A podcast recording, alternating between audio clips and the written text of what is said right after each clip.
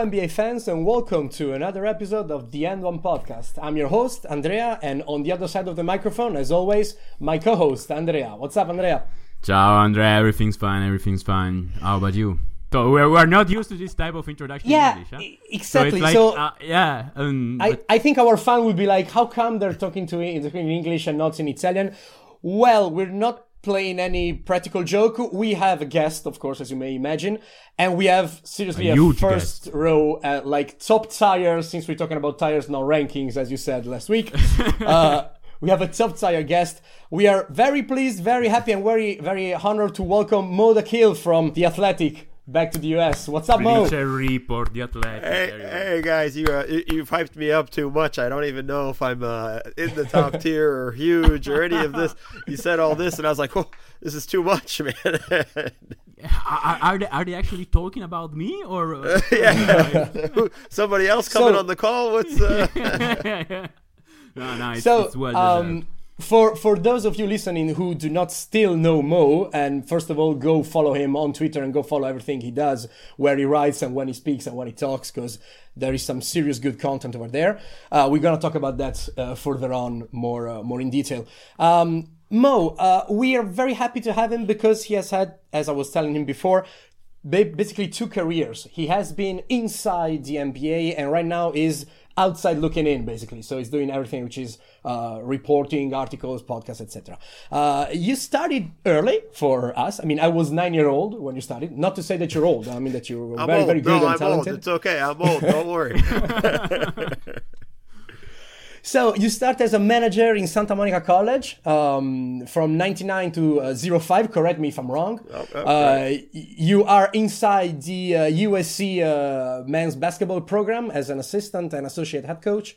Um, you then make the jump and you become video coordinator for the LA Clippers in two year span from 06 to 09 and then from uh, 2011 2014 and in the middle you were with the San Antonio Spurs always doing uh, video coordinator. Um, you've had a fine World Olympic parenthesis with the Australian national team Yeah. in 2012 in, in London. So under coach Brett Brown and with the team which featured uh, David Anderson, Patty Mills, uh, uh, Joe Ingles, uh, and, and, and all the others. Aron Baynes. And Aron Baynes and Dellavedova between the others, of course, among the others. Um, and then second chapter of your career, you found thejumble.net. Now you're writing for Bleacher Report. You're podcasting a bit around The Athletic. You're Yeah. he- always He- he- he's actually one in- of the co-hosts of uh, I, I would say one of my top three uh, favorite shows right now on air, which is Nerder She Wrote. so it's actually Nerder She Wrote is it's a, it's a it's a weekly podcast. Uh, on, on, on back to back, let's say it's actually uh you, you can you can actually uh, have a, a little commercial time for yourself, Mo. Please go Yeah. ahead and and describe this this spot because it's it's it's awesome. Yeah, so Nerder She Wrote's part of the Back to Back podcast family. So on Tuesdays they do Basketball Buds, which is more light and fun and and still basketball conversation. But then we come in on on Thursday and, and we're actually going to record. I think we're going to come out on Friday because of the trade deadline. But we kind of dive a little bit deeper, and that's with me. That's with Seth Partnow He's used to be an analytics. Uh, I don't know. his- Exactly. I don't know his actual title. I should probably do that if I'm his uh, podcast partner, but I, you know, but s- screw him. I think he was even head of analytics at the Milwaukee Yeah, Bucks. Can it be? Yeah, he was with the Milwaukee Bucks. Uh, I think he was the head of analytics there. Uh, and then we have Dave Dufour, and, and the three of us kind of do deep dives into basketball. We talk about stats, we talk about what we're seeing, and we kind of all draw on our experiences and, and, and talk about it. It's a lot of fun to do. Uh, we try to make some jokes here and there and, and, and have fun with it, but we also dive deep into hoops. So uh, it's nice to hear that it's your your in your It- top three. Uh, it's awesome. Yeah, it's awesome. Uh, for me, for me, it's along with uh, it's along with the the Lowe Post because I just uh, I mean, I mean, Lowe Post Zach is up Lowe there with everybody. It's not uh Yeah, I mean, lo- I mean, that, that it's it's my dream to have one day uh, Zach Lowe on, on the pod, and and then the third one for me right now is the is the Hollinger and Duncan show because also John Hollinger knows a lot of yeah, stuff. So I mean, absolutely. But John, just one quick, one quick stupid question. Since you, you, you, you actually were talking about the jokes you do inside the inside the pod, what's with Seth and his cats? So It is. I don't know. So it's what's this. This started out, I think, one time early on when he, when he started to come on the show more regularly. I think he he sent a picture of himself like cut, like the cat had scratched him.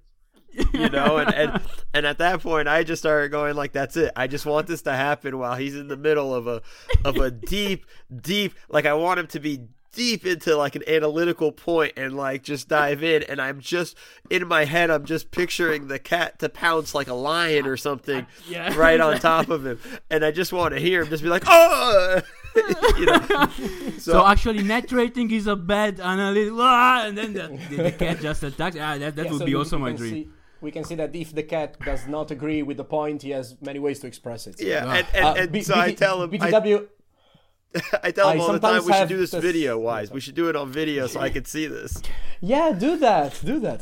so, I mean, yeah, I, I actually locked up my own cat, who is totally not aggressive, but just always comes up. So I, for the first time in the podcast history, I actually locked her up so she doesn't come bothering. That's true. I hope my true. Ah. I hope my girlfriend does not find it out because I'm gonna not gonna be happy. well announcing So, it on anyway. the podcast is probably not the best idea that she locked up the cat no, if you no, don't no, want- no, no. Yeah, true. Uh, okay, well, anyway, I'm gonna cut it down later. So, um, diving diving a bit deeper uh, in in your career and everything. I mean, the baggage of experience you can bring us today.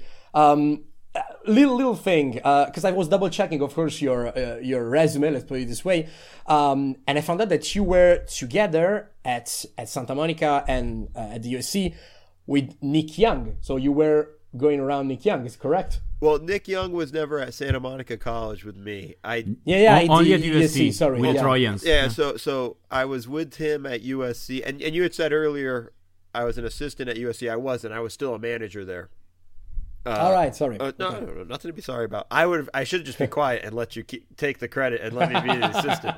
Uh, no, no, no, no. but uh, yeah, Nick Young was a uh, a freshman my my last year with USC, and then actually the funny thing is when I was with the Clippers, we eventually traded for him. Yeah, and it, it- You bumped each other. yeah, each other, and, yeah. and, and a funny story with that is, you know, we get Nick, and I think I still have his phone number, so I just text him like, "Hey, man, welcome, welcome to the team, man. Uh, it, it, it's, it'll be fun to see you again, you know." And and and I just put in, you know, if I because I don't think he has my number saved, I just put in, you know, dash Mo, so he has my, you know, so he knows it's me. yeah. Yeah. Completely forgetting that we had another Mo on the team, Mo Williams. So Right. Nick responds thinking it's Mo Williams welcoming him welcoming him to the team, and he's like, "Oh, I can't wait, can't wait to hoop with you." Da, da, da, da, da. And I sit there for a second, going like, "Oh man," I was like, "Nick, uh, wrong Mo. You know, this is this is the Mo from USC. I, I'm with the Clippers now." And he's just like, "Oh, okay." And then I just never heard from him again until he that was that was his response to the text message. And then that was just kind of and then obviously seeing him and and and and working with the Clippers and stuff and and him and I kind of just having a little history. It was was fun. So uh it it was cool to see him kind of go from US freshman at USC to to making it into the NBA was was pretty cool. Yeah. That, that, you know, I, I just, my question was, do you have any funny anecdote? You gave it to me. Perfect. There we thank go. You. Like, I'm sorry.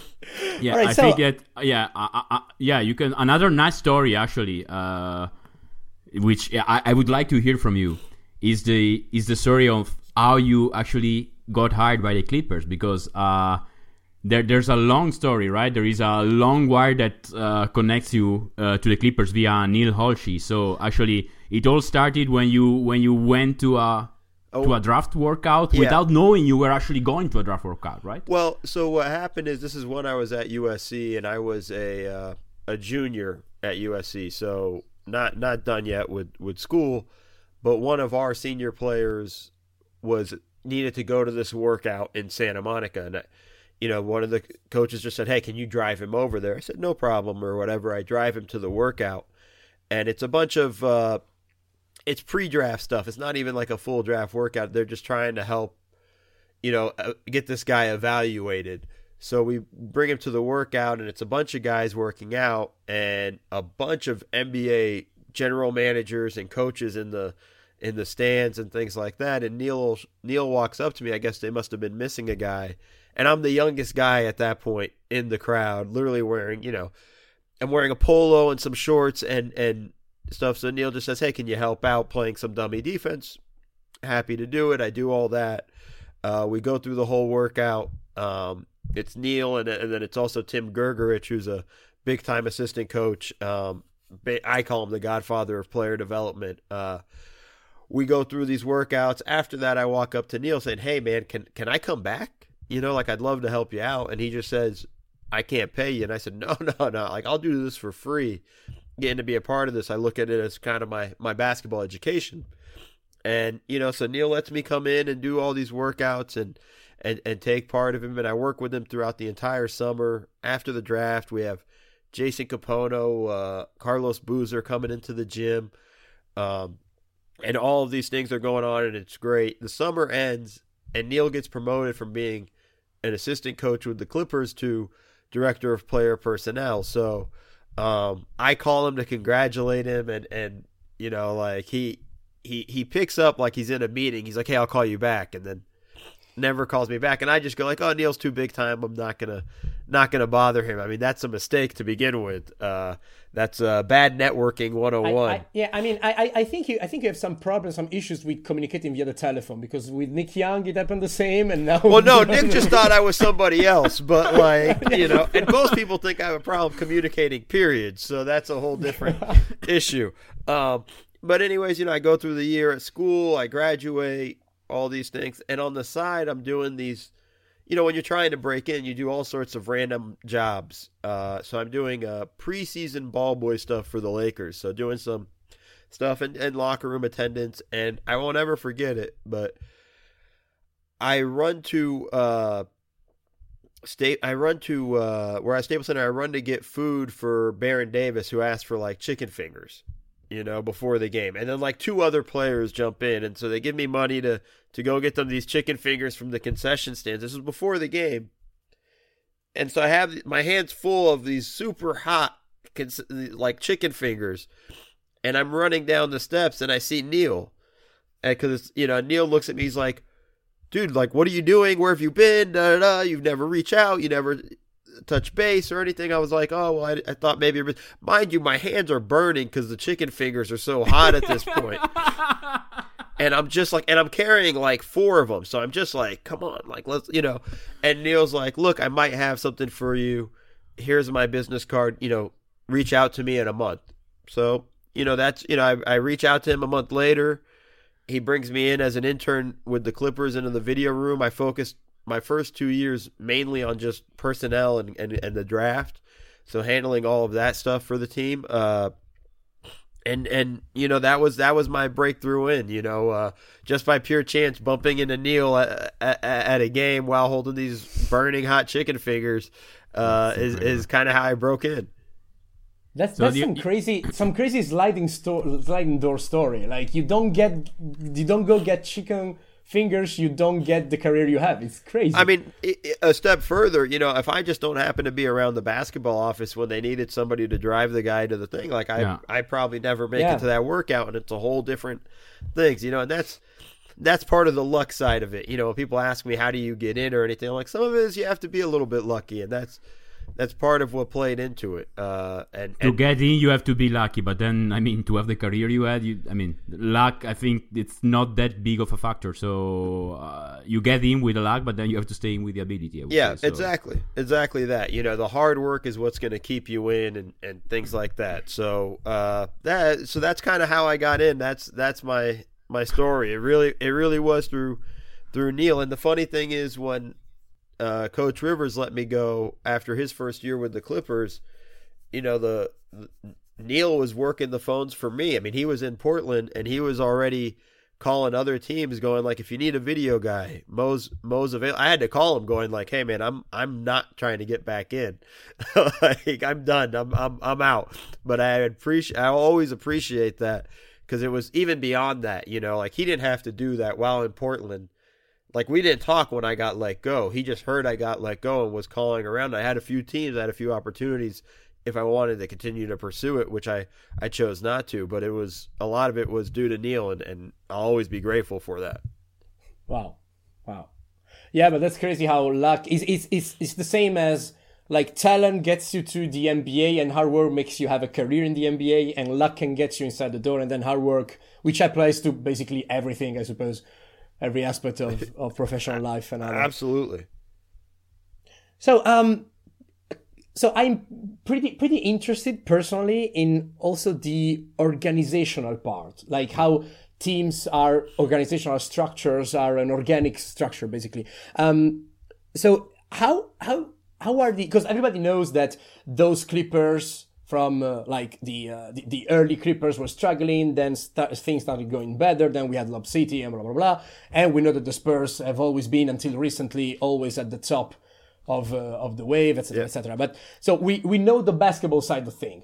Um, I was curious when I listened, for example, like earlier this year, there was Grant Williams, the the rookie of um, of Boston, who had actually a gift for Christmas to all the Boston Celtics employees, like not only the people working directly with him, but all the others. And he made this gift, which was a candle, just saying thank you. And it was like unprecedented in, the history of that. Now, I, I like this little, like, little knowledge pearls about the uh, the organizational stuff and did you have examples of that how is the like do you breathe a different air when you change team organization is there a different culture different way of doing Oh, a hundred percent. You know, I went from a very terrible Clipper team uh, for a couple of years uh, to to the San Antonio Spurs at that point, and we were the favorites both years. You know, we had just traded for Richard Jefferson. My my first year, he he was coming. It was going to be his first year. Everybody immediately thought we were going to be uh, up for the championship again. Um, uh, didn't pan out that year but you know you just you, you, you see culturally different. And it, and the thing is all 30 teams have different cultures. All 30 it's like a mm-hmm. business. Every business has a different set of way things are run and, and who you go to for things and stuff like that. So everybody operates differently. Some are more family style. Some are more conservative more more business like some are you know a mix in between and everything. And some of it's also tied into the city they're in and the opportunities and and and what's around. So you know, no 30 teams have the same culture. Everybody tries to copy the Spurs, and I used to say, I said, that's the problem is, you know, the Spurs model only works in San Antonio because of its distinction of that's a very San Antonio style. You know, the Dallas Mavericks have a specific model that only works for the Dallas Mavericks. You can't. There are aspects of their culture you could take, but you can never just try to take could take the whole thing. You know what works in San Antonio mm-hmm. may not necessarily work in L.A. Just think about the different distractions you have in L.A. L.A. is a bigger city, more more things to do. Not a shot at San Antonio, although it is kind of boring. Um, you know, but it's a it's a smaller city. It's it, there's less. You know, in L.A. you're competing with, you know, you have two NBA teams, you have two football teams now, you have two. uh American football teams. You have two uh, uh, UCLA, USC. You have two hockey teams. You have two of everything. So you're competing constantly for that, in addition to the nightlife of LA and, and, things like that. So like what worked in San Antonio won't work in LA. What works in LA won't work in Boston and and so on. So everybody has a different culture and, and, and different vibes. So when you switch to a different team, you have to learn the new culture. And then you know the funny mm-hmm. thing is when I came back to the Clippers, you know, after the the NBA lockout, you know, things had changed, you know, and and and there were aspects of the old culture and there were new things there because now it was mm-hmm. uh, Coach Del Negro running the team, and now he was, yep. uh, you know, installing a you know a bit of his own culture to it and and and his mm-hmm. vibe and how things are done. So, you know, you have to learn as you go through it and and and kind of figure out where to go and, and how to operate in in that sense. So every team's got its own different culture. It's unique to itself, and and you know those that just try to mimic the other one are pretty much destined to fail. Yeah, because actually, the point you brought up about everybody trying to imitate the Spurs is has been the leitmotif of many years and periods of time. But that's true. Yeah, I mean, it's and it's crazy. Like I, I would not expect that it was so deeply rooted with the town itself, which is, I mean, logical now that I think of it. But still, it's something we don't. I mean, you have to understand also that we are used to live basketball live with a total different sport reality around. Like in Italy, basket is loved, but I think it's the third, fourth second, national second, sport. Second, second, second. It After football, rugby. I would say. It yeah, rugby. Ah, yeah, for sure, yeah. Okay, I would not expect that. Soccer and then soc- soccer and then basketball. I would say. So we're better, we're better than what I thought. But still, like the reality is smaller. So you have much more affection on the people because really everything is smaller.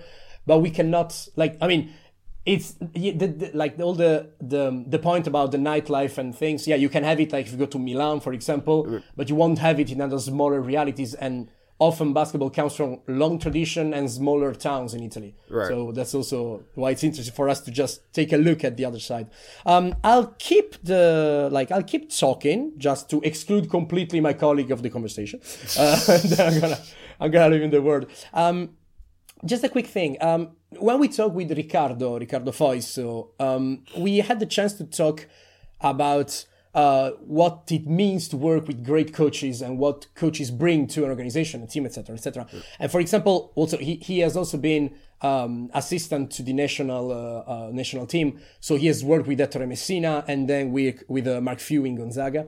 And so we both I, we kind of asked him, what do they bring in the organization? How come? I mean, how how is their impact on the team? And he he told that for both of them, they are very serious and they they walk the walk and not only talk the talk about the concept of family. So as he says, family is true. It's not only family when everything goes well. It's family when everything goes not well, when your personal life is struggling, etc.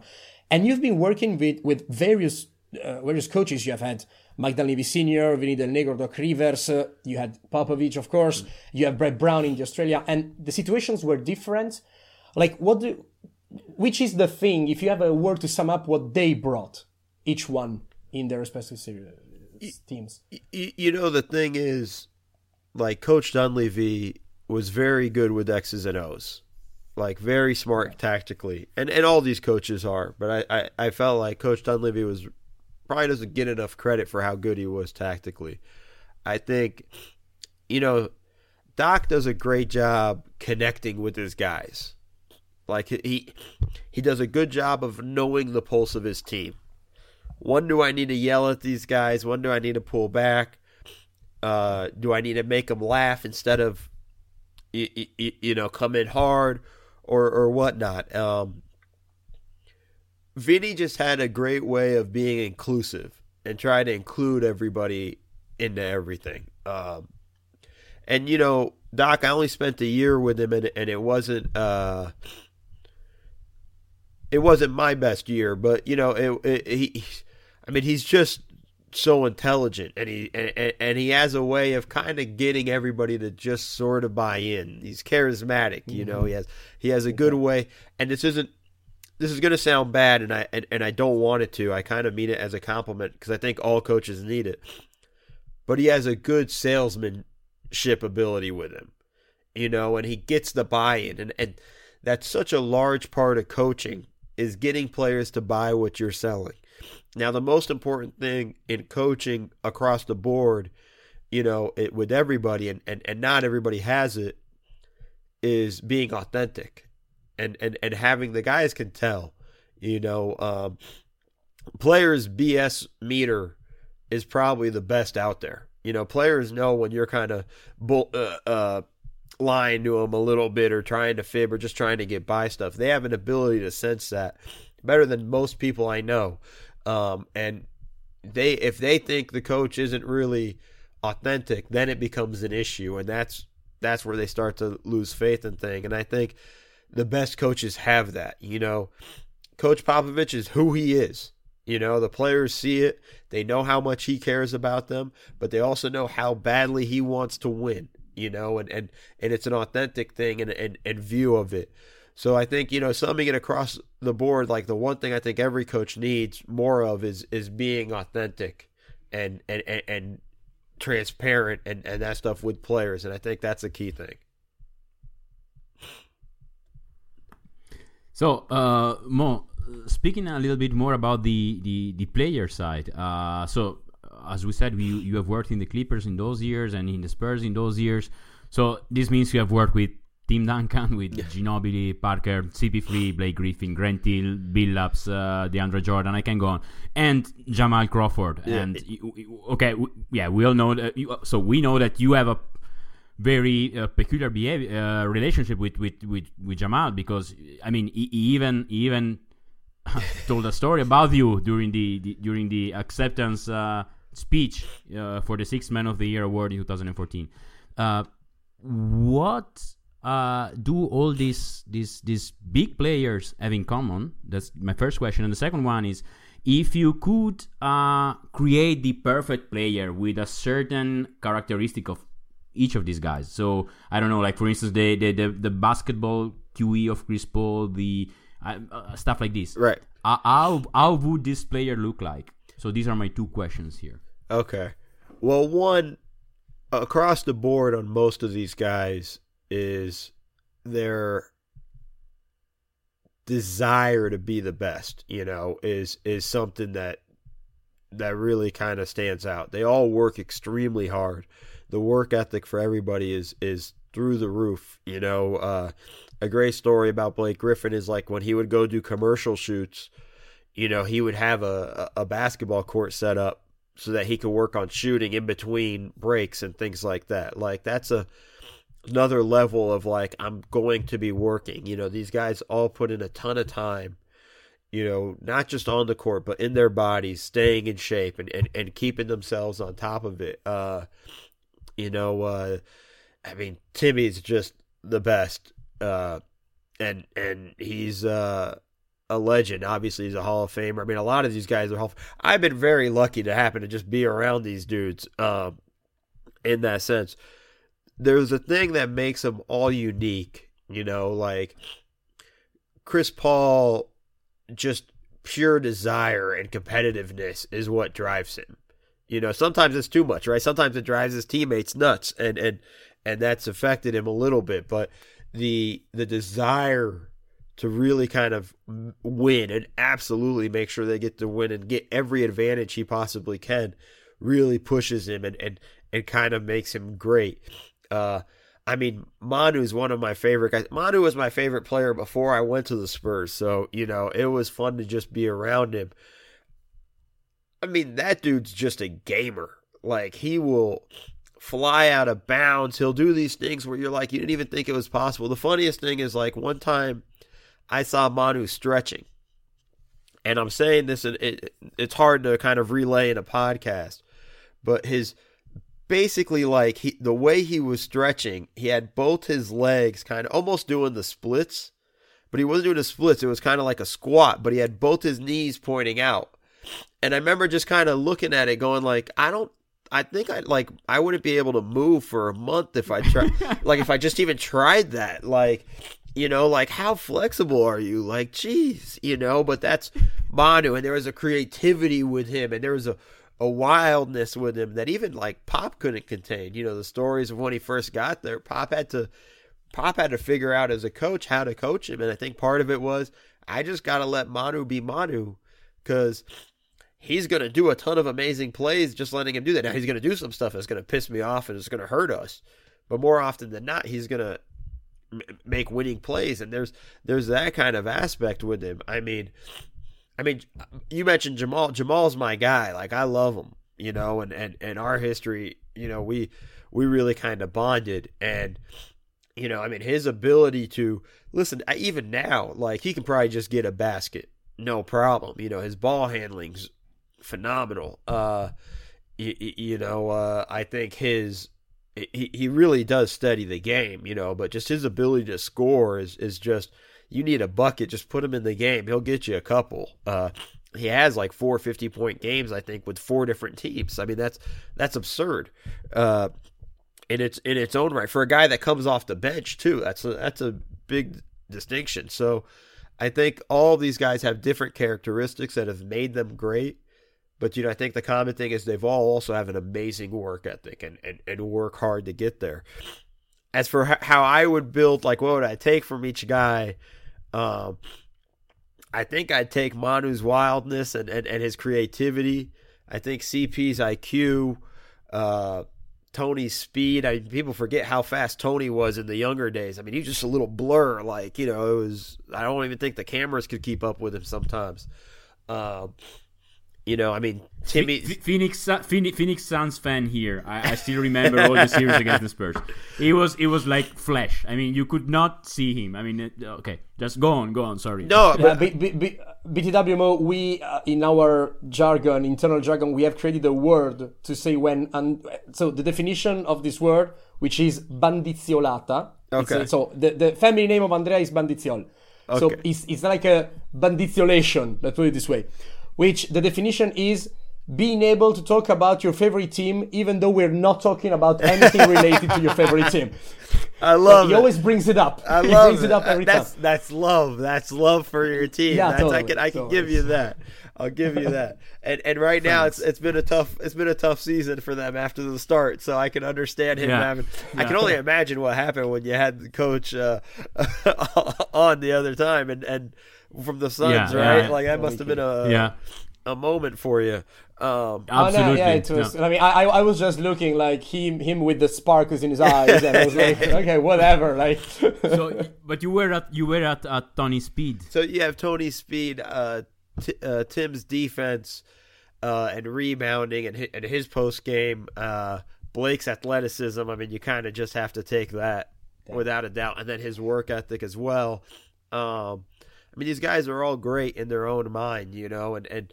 I ain't even mentioned it, but like getting to spend some time with Grant Hill. I mean, granted, towards the end of his career, I mean, that was just awesome. Like, you know, that's that's another great human being I got to be around. Um, but in general, like all these guys have different. Re- it's the reason why they're in the NBA, man. Uh, you know, it's not just that they're athletic and they're good. You know, there's a lot of people that that have that that just don't make it to the NBA. These guys have really put in the the work to get there and, and, and deserve it. Yeah, yeah, yeah. So, uh, switching switching a bit from from basically it's the same question in a different context, in the sense that uh, how how is the the feeling the uh, like the atmosphere when you're together with an Olympic team? Because I suppose like these players know themselves since they were kids because they've been doing the under 14, 16, 18, whatever, and and they meet for like two weeks to play a different schedule and different different opponents and how how much space of maneuvering is there from a coach and from players to actually create a sort of a bond, a sort of a culture in that sense also. Yeah, it's it's hard. Um, it's longer than two weeks though. I I mean, it's you, you have like an entire off season, but it's still difficult because like you're trying to cram in a season's worth of kind of camaraderie, and I think you know the.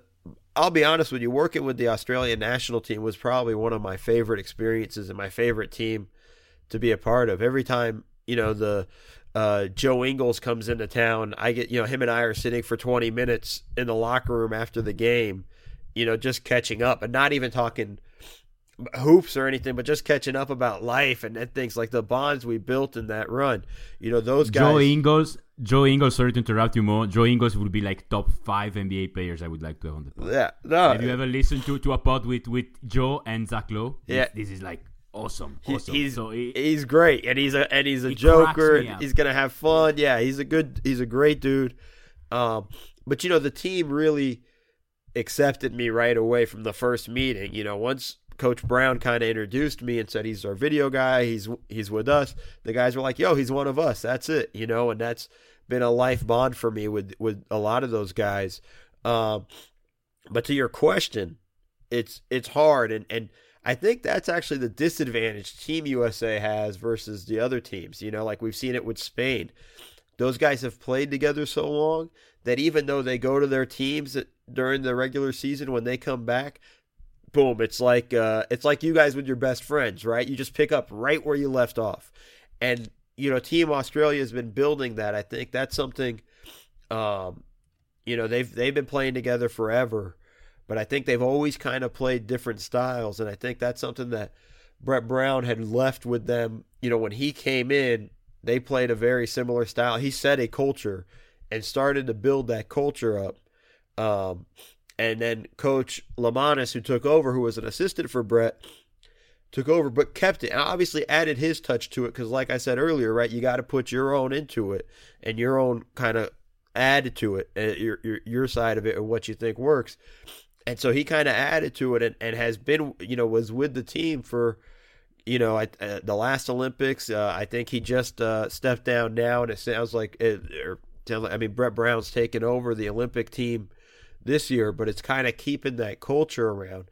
And I think you see that that it, how that builds. And I think for Team USA, it's hard because these dudes, it's a different team every year. You know, the the Team USA that comes to this Olympic team, this Olympics is going to be very different than who was on the World Cup team. Uh, and that's listen, they're still good. I mean, they're bring the best talent. I mean, they're going to be the favorites and all that stuff, but it's a different level in that sense, and it's difficult to to build that chemistry. You can't force it. You know, you can't just lock these guys in a room and be like, all right, see you in two hours. You guys are going to have perfect chemistry. It takes so long to build it. And chemistry is so freaking fragile.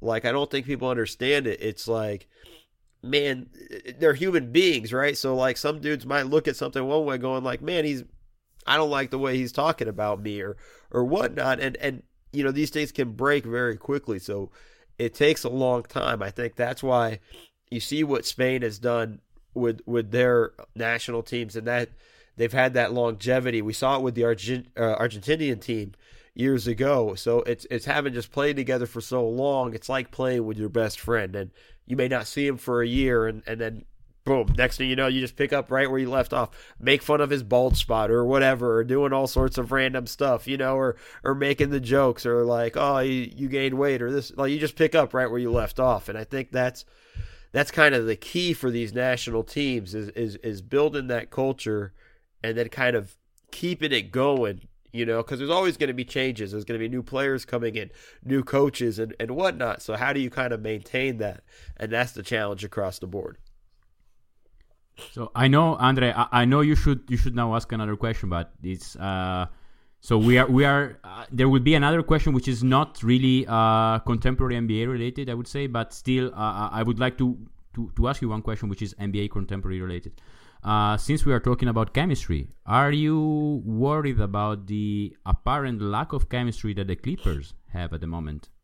Yeah, I'm I'm worried about it. I've been been worried about it for a while. Obviously, uh, Jovan Buha and Sam Amick wrote a article in the Athletic uh, about I think maybe it was about two weeks ago now about the Clippers. That's exactly what I'm what I'm thinking. Yeah, that, yeah. And and I think and and it's not like it's bad chemistry or they hate each other or there's dislike for each other, but they just haven't had enough time on the court together, you know, to to know each other, and and and it's not like it's knowing that like when Kawhi's dribbling this way you know, if I'm Landry Shamet, I need to be moving here. If I'm Paul George, I need to be going there. Or Kawhi knowing that hey, he likes the the ball here when I pass it to him, or or whatnot. It's it's just that kind of chemistry really matters. Um, obviously, look, the Lakers have the chemistry. The Bucks have the chemistry. You could see it. You know, the Bucks doing their pregame sort of wrestling routine with each other. They look like they're having fun. I mean, we saw it last night in the Laker game when LeBron went and hit those four straight threes and they called the timeout. The whole bench runs up on him and jumping up and down and having that fun and stuff. And, you know, for the Clippers, it's not all their, I mean, it's not necessarily anybody's fault. It's just a matter of, man, they've had injuries. They haven't been able to practice together. They haven't had their, I think it's only been like 19 games or 20 games where they've had Kawhi and Paul George out of you know the 45 they might have played at this point like it's a this is an issue. And and and it's a problem. And it does you know frustration on the court bleeds into the locker room and leads to those things. And you know I was at those games that they were talking about and they got their butts kicked by Memphis give up 132 points to the Knicks you know and barely win that game. And and I was there for for Montrezl Harrell kind of compl- you know venting really more than anything else. And I think there are a lot of things that go to it. I think, you know, we always talk about load management and how it affects the player. We never really talk about how it affects the other players. And I think we're seeing that a bit with some of this chemistry stuff. It's guys that aren't used to it. You have a Clipper team that last year, all blue collar, playing all 82 games. We're not taking a night off or anything like that. And now you bring in two superstars and, and you know, one coming off of a championship who I like to tell people that I don't think load management worked last year for the for the Raptors. I mean, they won the championship, but Kawhi barely made it through the season and, and through the playoffs. I think you have a player in Paul George who came in with a had to have shoulder surgery and all that stuff and missed games. Like you have to do the load management, but I don't think anybody was prepared for the toll it would take on the other guys. And I think that's where some of this stuff lies. I think, you know, they're running out of time. I think they have enough time to do it. I mean, Doc Rivers again is a great coach, good with getting buy-in. He's he's smart in that sense. I mean, we all know, you know, we're almost tired of it now at this point. But the Ubuntu phrase that he had coined when he was with Boston and bringing that philosophy in, um, I should have said phrase. He didn't come up with it, but incorporating yeah, it into their yeah. their system and, and and and kind of bringing that to light. I think you know, I would trust Doc to kind of bring that stuff. But it's the the thing again about chemistry, you can't force it and you can't fake it. And so it's either something that you're going to get and develop over time or you're not. And and if you don't have it, it becomes a problem. then you got to just hope and the Clippers are talented enough that your talent can just overcome the fact that you may not have the best chemistry. Yeah. It's crazy. I mean, we're going to talk, of course, about analytics later on, and especially with Andrea, who is the man uh, of analytics in the podcast. But it's true how it's I, I don't know if there's another sport which has a, a scientific and an emotional slash artistic part. Still, both of them so important, which is pretty fascinating for that because you can analyze everything and you can get the good picture, and then there are some things that only come out on on the field and between people. Yeah, and the two complement complement each other. It's it's it's hard. Like analytics is hard because we can't measure everything. You know the you can't there's no way to have a defensive measurement for this guy made a good defensive rotation or you know yeah. hey i gave this guy a great contest. He just made a tough shot. You know that's the way yeah. the numbers will break that down is like no he made it. That was a bad defensive possession. It's like no he just made a tough shot. And that's that's where it's hard with some of the analytics and things like that. I think you know we the big part like analytics works in baseball because there is mm-hmm. literally everything is recorded. Where the ball yeah. goes is recorded. What type of pitch it was. There's no in between. It's not, you know, that's a great pitch. He just hit it. You know, it's like yeah. no. you know, usually when a pitcher throws a great pitch, that's a strike. And if yeah. and if he messes up, that's where the hit comes from. And and things like that. I mean, there are opportunities where like, okay, he guessed right and things like that, but there's there's way more variance in the NBA for a lot of these things than there are in baseball. And I think that's where we find the challenge. I think sometimes analytics has been good. I'm not anti analytics or anything like that. I, I've used it. I think it goes hand in hand with the eye test and and studying the film. But there are just we're just at the point we haven't found a way to record everything that happens on a basketball court. So we can't fully yeah. just say the analytics say this, so therefore that's the end all be all. I, I always look at it. The analytics says this. I need to go find out why. Yeah, exactly. But that's the point. I was listening to to you in uh, in my car earlier on today. So talking about this in in one of the latest episodes of Nerder She Wrote. So about how the analytics. I mean, we have the tendency in Italy is the same. Huh? We have the tendency of opposing the eye test and the feel for the game against the cold analytics. And it's it's a lot like I once talked with a professor of science who told that people think that science makes the world less magical and many times it's the opposite. Like when you get, the more you get to know the deeper you get to know something the more sides of fascination and and and, and pure magic you can find actually. So that's also why the work you you've been doing and all your your peers have been doing is still such such an important job. Like to to get analytics in the talk yeah, it's it's hard. It's it's you know the there's a I love the science analogy you brought up, you know, because it's true. Like science kind of just shows you the beauty of. I don't think it gets rid of the magic, like what your professor had said. The the analytics just helps. It's part of the puzzle. It's never the whole thing, and and just you know, film's not the whole thing either.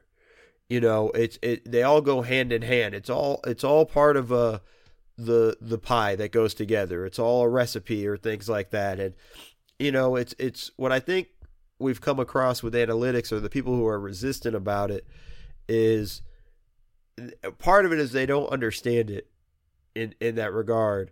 And I think part of it is we don't do a good job explaining it or presenting it. And I think you are spoiling my last question. you are spoiling my next question. Uh, I, that that's not good. No, no, sorry, you didn't know, but it's exactly my question. Exactly. So, what do you think? We, as a basketball community that y- try to use this analytics, analytics, should try to to to to do in this case. What what what should we do? I mean, I think part of it is kind of explaining the context of everything. You know, um, you can't just throw out a shot chart and say, okay, this is why they're doing this. You know, uh, Seth and Nerder, there's a we did a great episode a couple weeks ago um, where he lays into it and goes, you know, there's there's so much context into how they're getting these shots. You know that the shot chart doesn't necessarily kind of give it gives you tells you what's going on. you are spoiling another. it's what I do. It's what I do, man. I love it. I love it. No, but just go on. That's perfect. Yeah, but you know, it, it, there's there's context behind it. How did you get to that shot? Yes, Chris Paul shoots elbow jumpers, but how did he get to it? You know what? What was it? Was it a catch and shoot? Did he dribble into it? Was it off a pick and roll? Like there's so many different things that go into it that I think we have to do a better job with analytics. Not only just explaining how we got there, but what does it show and why it matters. And I think sometimes the analytics side of it gets to the point where they just put out the shot chart and said, "This is what that says," and this proves my point. But they don't understand to give the nuance about it. You know, it's it's funny. We've seen a lot of former players be very anti-analytics and be very vocal about it. Where I laugh, I go like, "But you know, some of these analytics actually make you look better." You know, they're they're actually arguing that you are a better player than we give you credit for. Um, but it's just they haven't they don't fully haven't fully understood it, and it's because it hasn't been explained well to them. You know, like I'm happy to do the podcast with Seth because and and and I probably drive Seth crazy because I'll just shoot him a text message going like, "Hey, what does this stat mean?" or like, "What's I'm trying to do this. Is there a stat for that or this?" Like I'm driving him nuts. I'm sure he he regrets ever giving me his phone number, but the but there's a level of like you know having a guy that can be able to to sort of give me the the idea of it is a big deal. You know, we talked about uh, defensive rating, and he says, I hate the way people say that's his defensive rating. He said, no, that's the team's defensive rating when he's on the floor. Like just the difference of that. And I think that those small things, they sound small. It sounds like he's saying the same thing, but it's different detail. And it gives you the insight into like, oh, okay, this is about the team and it just happens to be that he's on the court. Doesn't necessarily mean he's this great defender, just means when he's on the court, this team happens to defend better or score better or whatever. Um, and I think, and then from there, you got to go explore why. And I think that's kind of the thing with analytics is we get lost in these numbers, and numbers are intimidating. Look, they throw out millions of numbers at you. Like it's hard to figure out which ones matter. It, it becomes an issue, and I think also the other side of it too, and, and some people aren't going to like this, is there are bad analytics out there. There are people that use things that are just not good analytics. This isn't a good judge for this. Or, you know, for every time you show me this, I could show you one that shows you the opposite. Like it just gets challenging in that sense. So I understand there being the frustration with analytics and and things like that, but I just think we have to get better in explaining it. And I think that's hmm. something that's very important across the board. Yeah, yeah, yeah, yeah. True, also because like I, I like personal example, huh? but like when I'm preparing for the podcast and I'm going around and doing an analysis on a player, I go check the analytics and I find myself often having to be very disciplined and not leaning to cherry picking and going like this and this defense instead tells me that this player is amazing, this and that tells me is average. I'm just gonna ignore that to make the nice sounding phrase, and it's it's it's a trap. I mean, it's as you said, it's so many numbers and they are intimidating. So yeah, I mean, that's, just that's just the... just look at it this way. A few years ago, there was a the the Spurs had a negative defensive rating when Kawhi Leonard was on the floor. Like, are we serious? yeah. Like, really? That's really the case. Like, you know, then it's like, okay, well, let's go see why. Like, what's happening? You know, and, and then it popped out the, the, the Kawhi land thing. You know that you remember that they were attacking four against four. Yeah, exactly, and that's exactly it. You know, they, they would just go put this guy in the weak side and and and do the same thing, you know. And it's like, okay, well, that kind of makes sense. Doesn't mean Kawhi's a bad defense. He's so good, they've completely changed their offense. to go four on four. Like that says something. So you just kind of but if Yeah. somebody just casually looked at it going like, Man, Kawhi's having a terrible defensive year. Like there's that stuff. There's there's stuff I think there was a run where like the Mavs offense is better when Luka's not on the floor. Like, yo, sorry, that's just flat out wrong. Like I don't care what the numbers say at that point. Like, you know, like there might be certain things that are different, but it's like, yo, come on guys, like what are we talking about here? Um so there are times where it becomes difficult and and there are times where there are analytics that I don't like and Seth and I are going to fight over it and and we're going to have arguments and, and things like that but that's that's normal in that sense. And you know I try not to argue with Seth because he's usually right. I hope he doesn't listen to this podcast because I don't want him to know that. Um, but the uh, but like that's part of it. And I think that's that's something that you know just kind of I think that stuff sort of throws people off, and I think that's where we have to do a better job explaining. Sorry, uh, Andre, can I also, since we are always on this topic, can I also ask my last question regarding the, the mid range because that's the, so we can close the the, the, the, say the topic analytics. Um, so uh, actually, you just said that you you can't just really look at the shot chart to understand uh, whether a shot is good or bad, right? You have to analyze how this this this, this shot is actually built. So um, now my point is the following. Uh, I think there is now this this idea in, in the people that actually a three point shot it's a good shot for analytics and a mid range shot it's a bad shot for analytics. Actually, uh, and, and there is this sense that all the teams are playing the same style. So I, I couldn't disagree more. Uh, I I think I think the teams are have, have a very wide range of different playing styles, and I think that one of the next revolution that will come in basketball is it's the movement revolution. So now that we have the tracking data, we will understand that trying to, to, to figure out a lot of different mid-range situation will be actually good, a, a, a good thing, a good source of great looks, whether from the mid-range or from the perimeter. So I think that the mid-range game will will not die, will get even more important in a couple of years. What do you think about it? Yeah, this is something where this is where Seth and I fight a lot. This is where we argue a lot because th- to me there is inherent value in the mid range. Exactly, that's what I talk about. You know, as a basketball coach, first off, I want a good shot, and a good shot is an open shot, plain and simple. And teams now have flipped how they defend. Right, they defend the three point line, and they defend the paint very well. You know, and that's kind of and they leave the mid range shot. Well, I want to get to the point where I can hit enough mid range shots that I have to make you adjust. Either you're going to come out further and then I'm going to be able to attack the paint, or you're going to sag a little bit and I'm going to have more opportunities to the three point shot. If I have my preference, I'm going to, t- I want a three, right? Obviously, three is more than two. It's very simple. It's math, right? Um, but if I have an opportunity where it's I can get I can get an open two or a contested three where I'm still you know, I Seth has the numbers and that's that's where he's better at this stuff than me. But like I still think if I'm gonna take the open two over a contested three, except for a few guys who I think are great at it. Like Harden's gonna take contested threes and he's gonna make them. And he's gonna make them at a very high rate, even though he struggled a bit this year, but in general. So I think I'm okay with that. Um I just don't I don't like the rigidness of these things. We only want threes. We only want layups.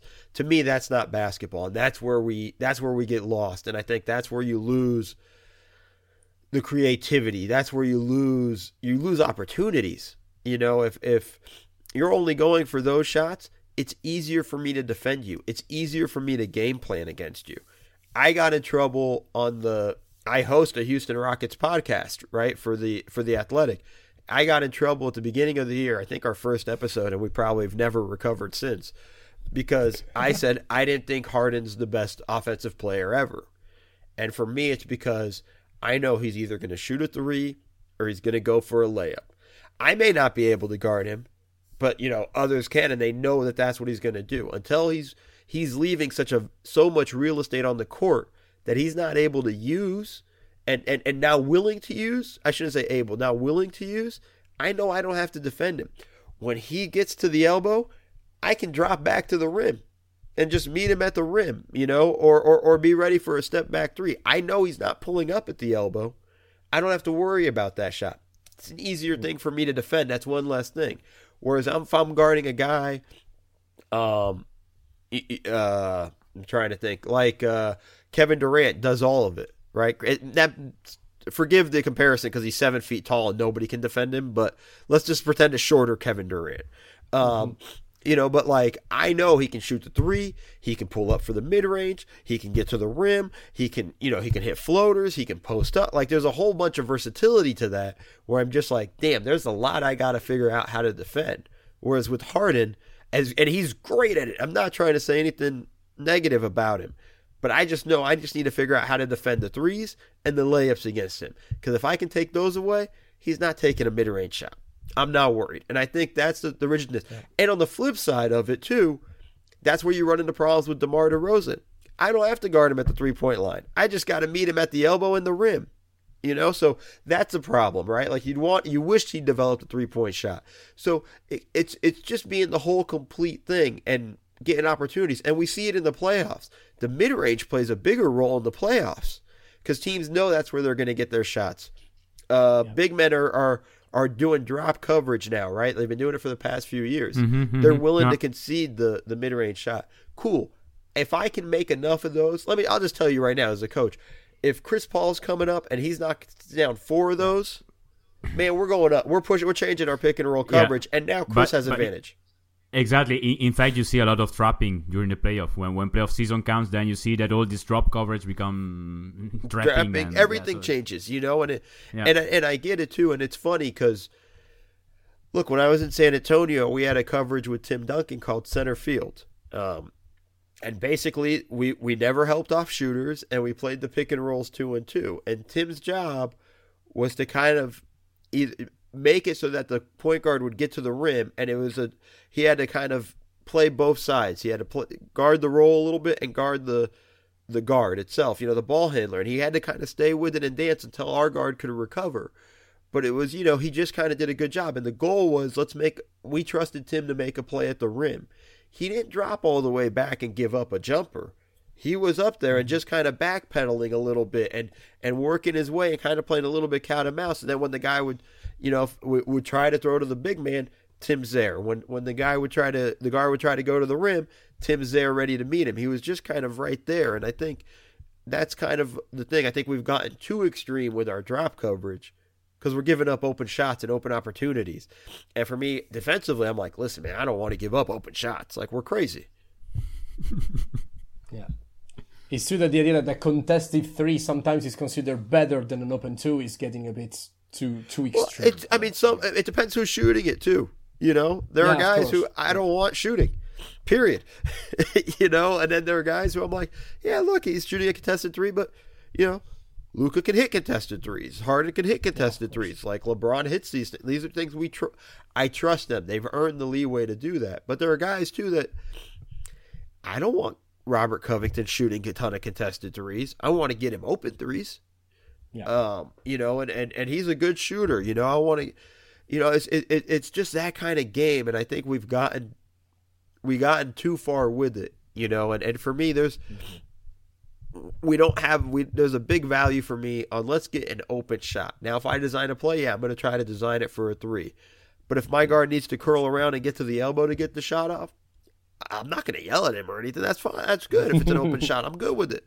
You know, so those are the things you gotta you gotta look at, and I think that's part of that's that's that's kind of my fight a little bit with the analytics. Sometimes it's like you know, this is where we have problems. I think, and and reliance on three. Sometimes you know, the most analytics team is the Houston Rockets. They've embraced this three and layups thing. They haven't gotten to the finals with that.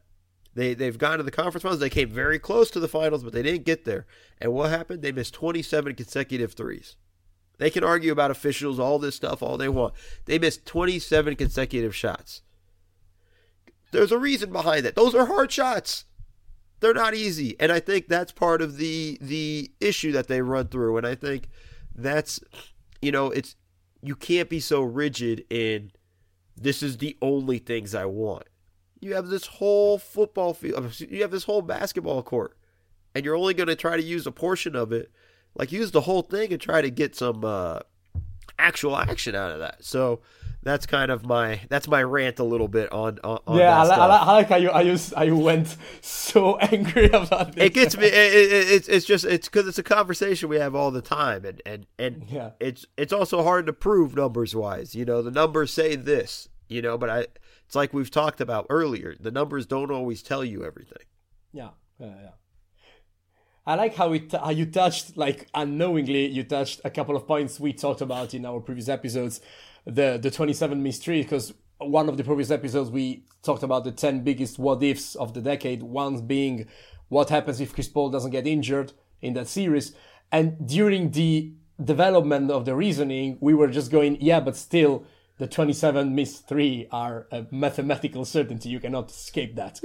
And You, you know, if listen, if Chris doesn't get hurt, they win that series. Like I I believe that. Like in that that's sense, our He what was- if too. Yeah. he was he was dead set on it. But you know, they had two shots at it. They had a chance to win in Golden State, and they had a chance to win at home. And they had leads. And they were also up at halftime at home. yeah, yeah, They and, were they're, and they were up. I think in Golden whatever. State too at halftime. You know, they Yeah. they had those things, and they just flamed out. You know, and and there's that phrase. You know, you live by the three, you die by the three. And I think that's kind of there's there's truth to that, and and sometimes that is streaky in that sense, and it was fluky, right? You play that, you do that a hundred times, you know, it only happens once. You know, ninety nine out of hundred, they make a few more than don't miss twenty seven consecutive shots. But unfortunately for them, that one came on that night, and it bit them in the butt. And I just think there's a there's a there's an issue a little bit with with that philosophy. I think you have to be more fluid and, and, and allow these guys to do a little more. And if Harden wants to be the best offensive player, in my opinion, he needs to be able to, I need to see him attack in the mid range a little bit.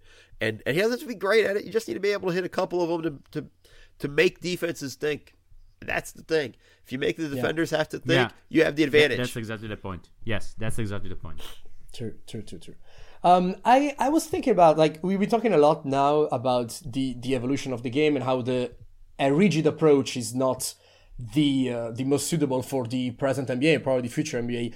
And I wanted to pitch you a couple of things that is co- this is completely impromptu. We did not like read read about this, but uh, during our in our, some of our, of our episodes, we were we happened to talk about what for us could be the NBA of the future and some trends that would come up. And this is totally hypothetical, so let's not take it as granted.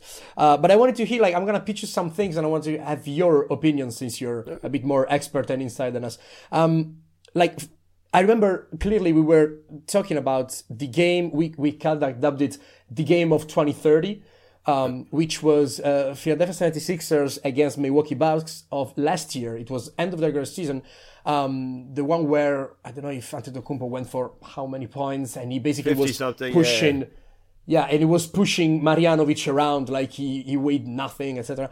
And we were just going like, this is the most Shaquille O'Neal like performance we've ever seen from a player which is not at all similar physically and right. everything else.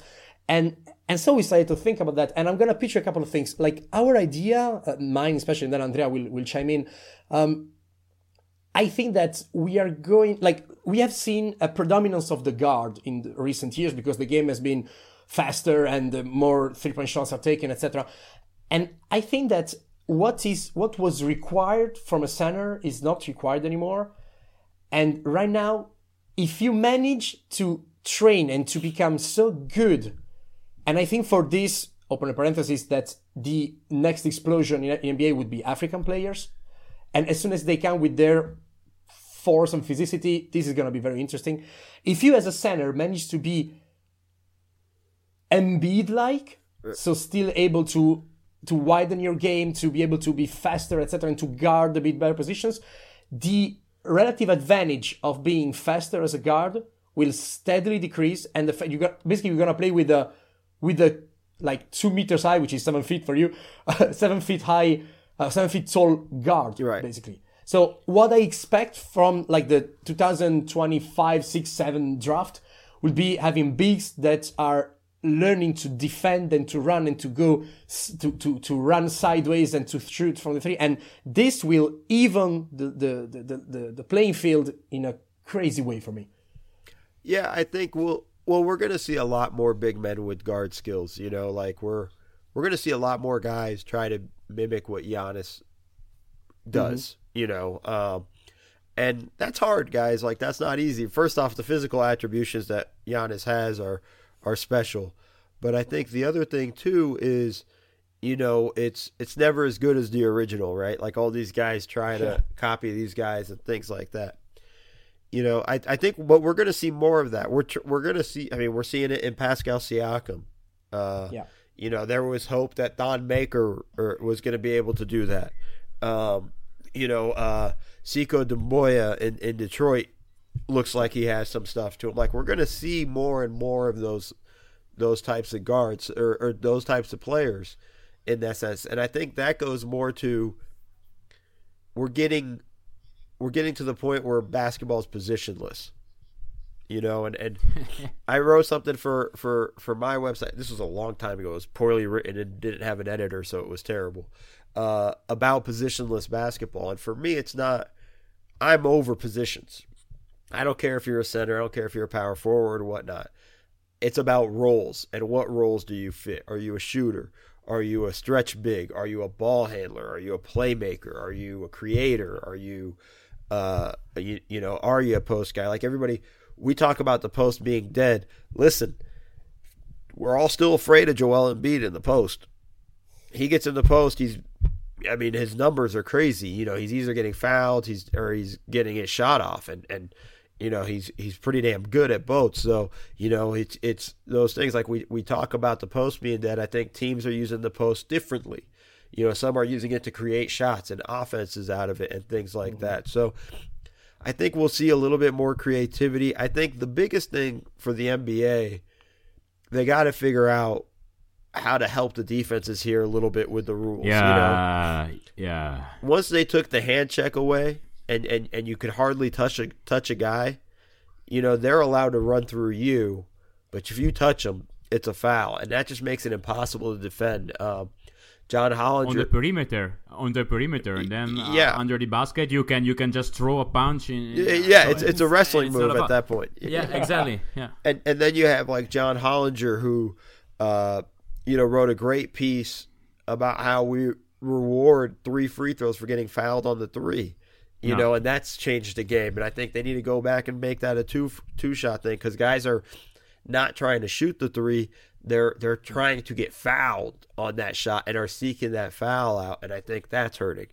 I think it's it's the the NBA's got to figure out the rules a little bit to help defenses. You know, people are complaining. You know, there was a, a game and NBA TV was compl- or uh, NBA uh, inside the NBA. The guys on inside the NBA were complaining about there's no defense. I go, they're not allowed to play any you know, on the perimeter. It's it's too difficult. It's it's hard. And and listen, man, Harden's hard enough to cover on his own. You know, it's it's it's you don't need to add these things.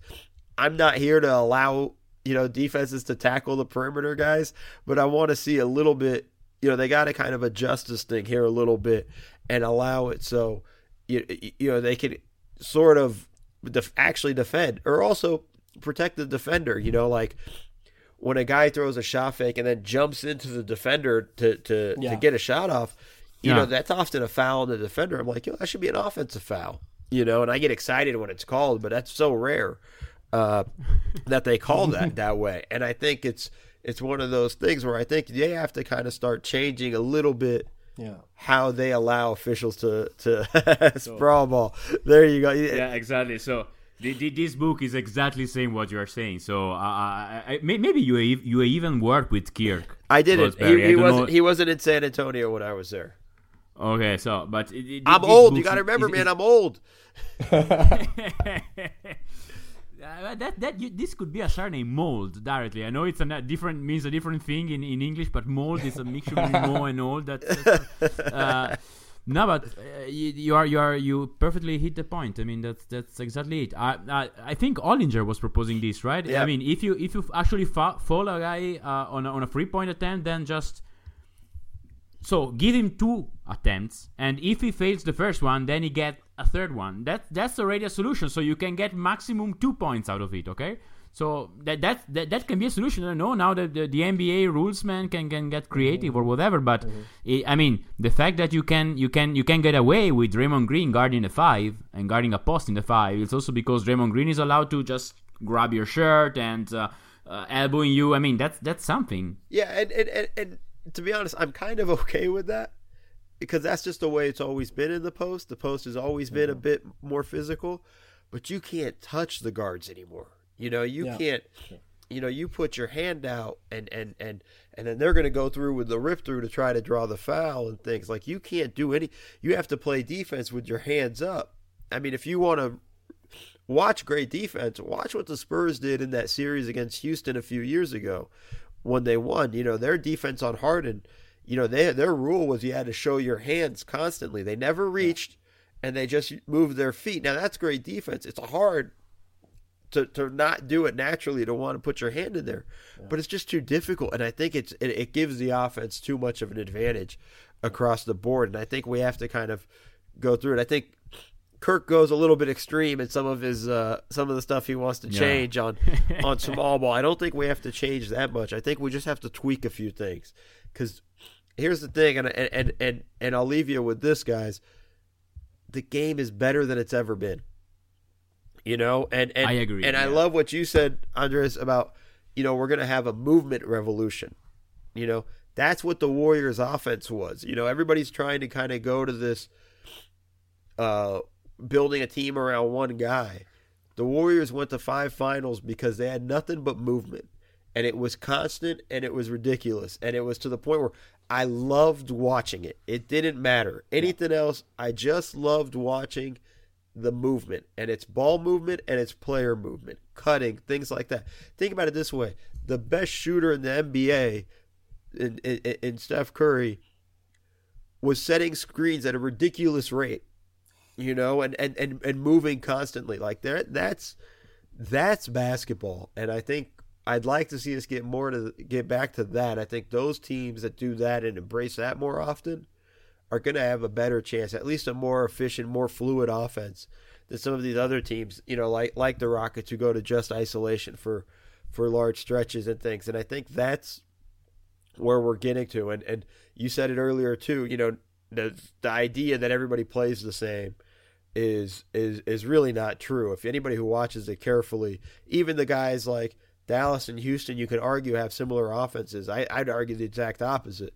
Dallas runs a bunch of different things and and, and, and, and put Luka in different positions in terms of where they want him to attack, how they want him to attack. Do they go to isolation? Yes, but they don't just live in it. But you know, it's and that's where again where we got to explain it. You know, you guys have that responsibility to explain it to the Italian fans. You know, I'm- I don't have that reach there. This is my opportunity now, but you know, I have that responsibility on Twitter, on on podcasts and stuff of just explaining the differences and the nuances to it, because that's where the beauty of the game really lies. And and again, basketball is the best it's been, and and I know a lot of people are arguing and and and uh, you don't like they think it's just threes and layups. Trust me, it's more than that. It's getting and, and it's only going to get better. We have such young talent coming, and already here, and and more coming down the pipeline. That it's man, I'm just excited, dude. I love the game, and it, and it's awesome, and I think it's uh, I think we're heading in the right direction. Just a couple tweaks, and we're going to be all right. Awesome, awesome. Mo, thank you. We've we've arrived to the end of the of the podcast. So um, yeah, I think we we close on a very positive note, and we totally agree on that the future is super bright. Um, so well, yeah. Simply said, thank you very much for having Yeah. been part of this. We really have no words, honestly. Yeah, thanks, thanks. Uh, Mo. no, thank you guys so much. I appreciate it, man, and and and, and let's do it again sometime. Oh, Okay, oh, oh, okay, you, okay, you said it, I said it, I You said it. You said it. All right, perfect. So I'm just wrapping up. So thanks again, Mo. Thank you, Andrea, my, my co-host, and as always, buon NBA a tutti. Ciao. Ciao.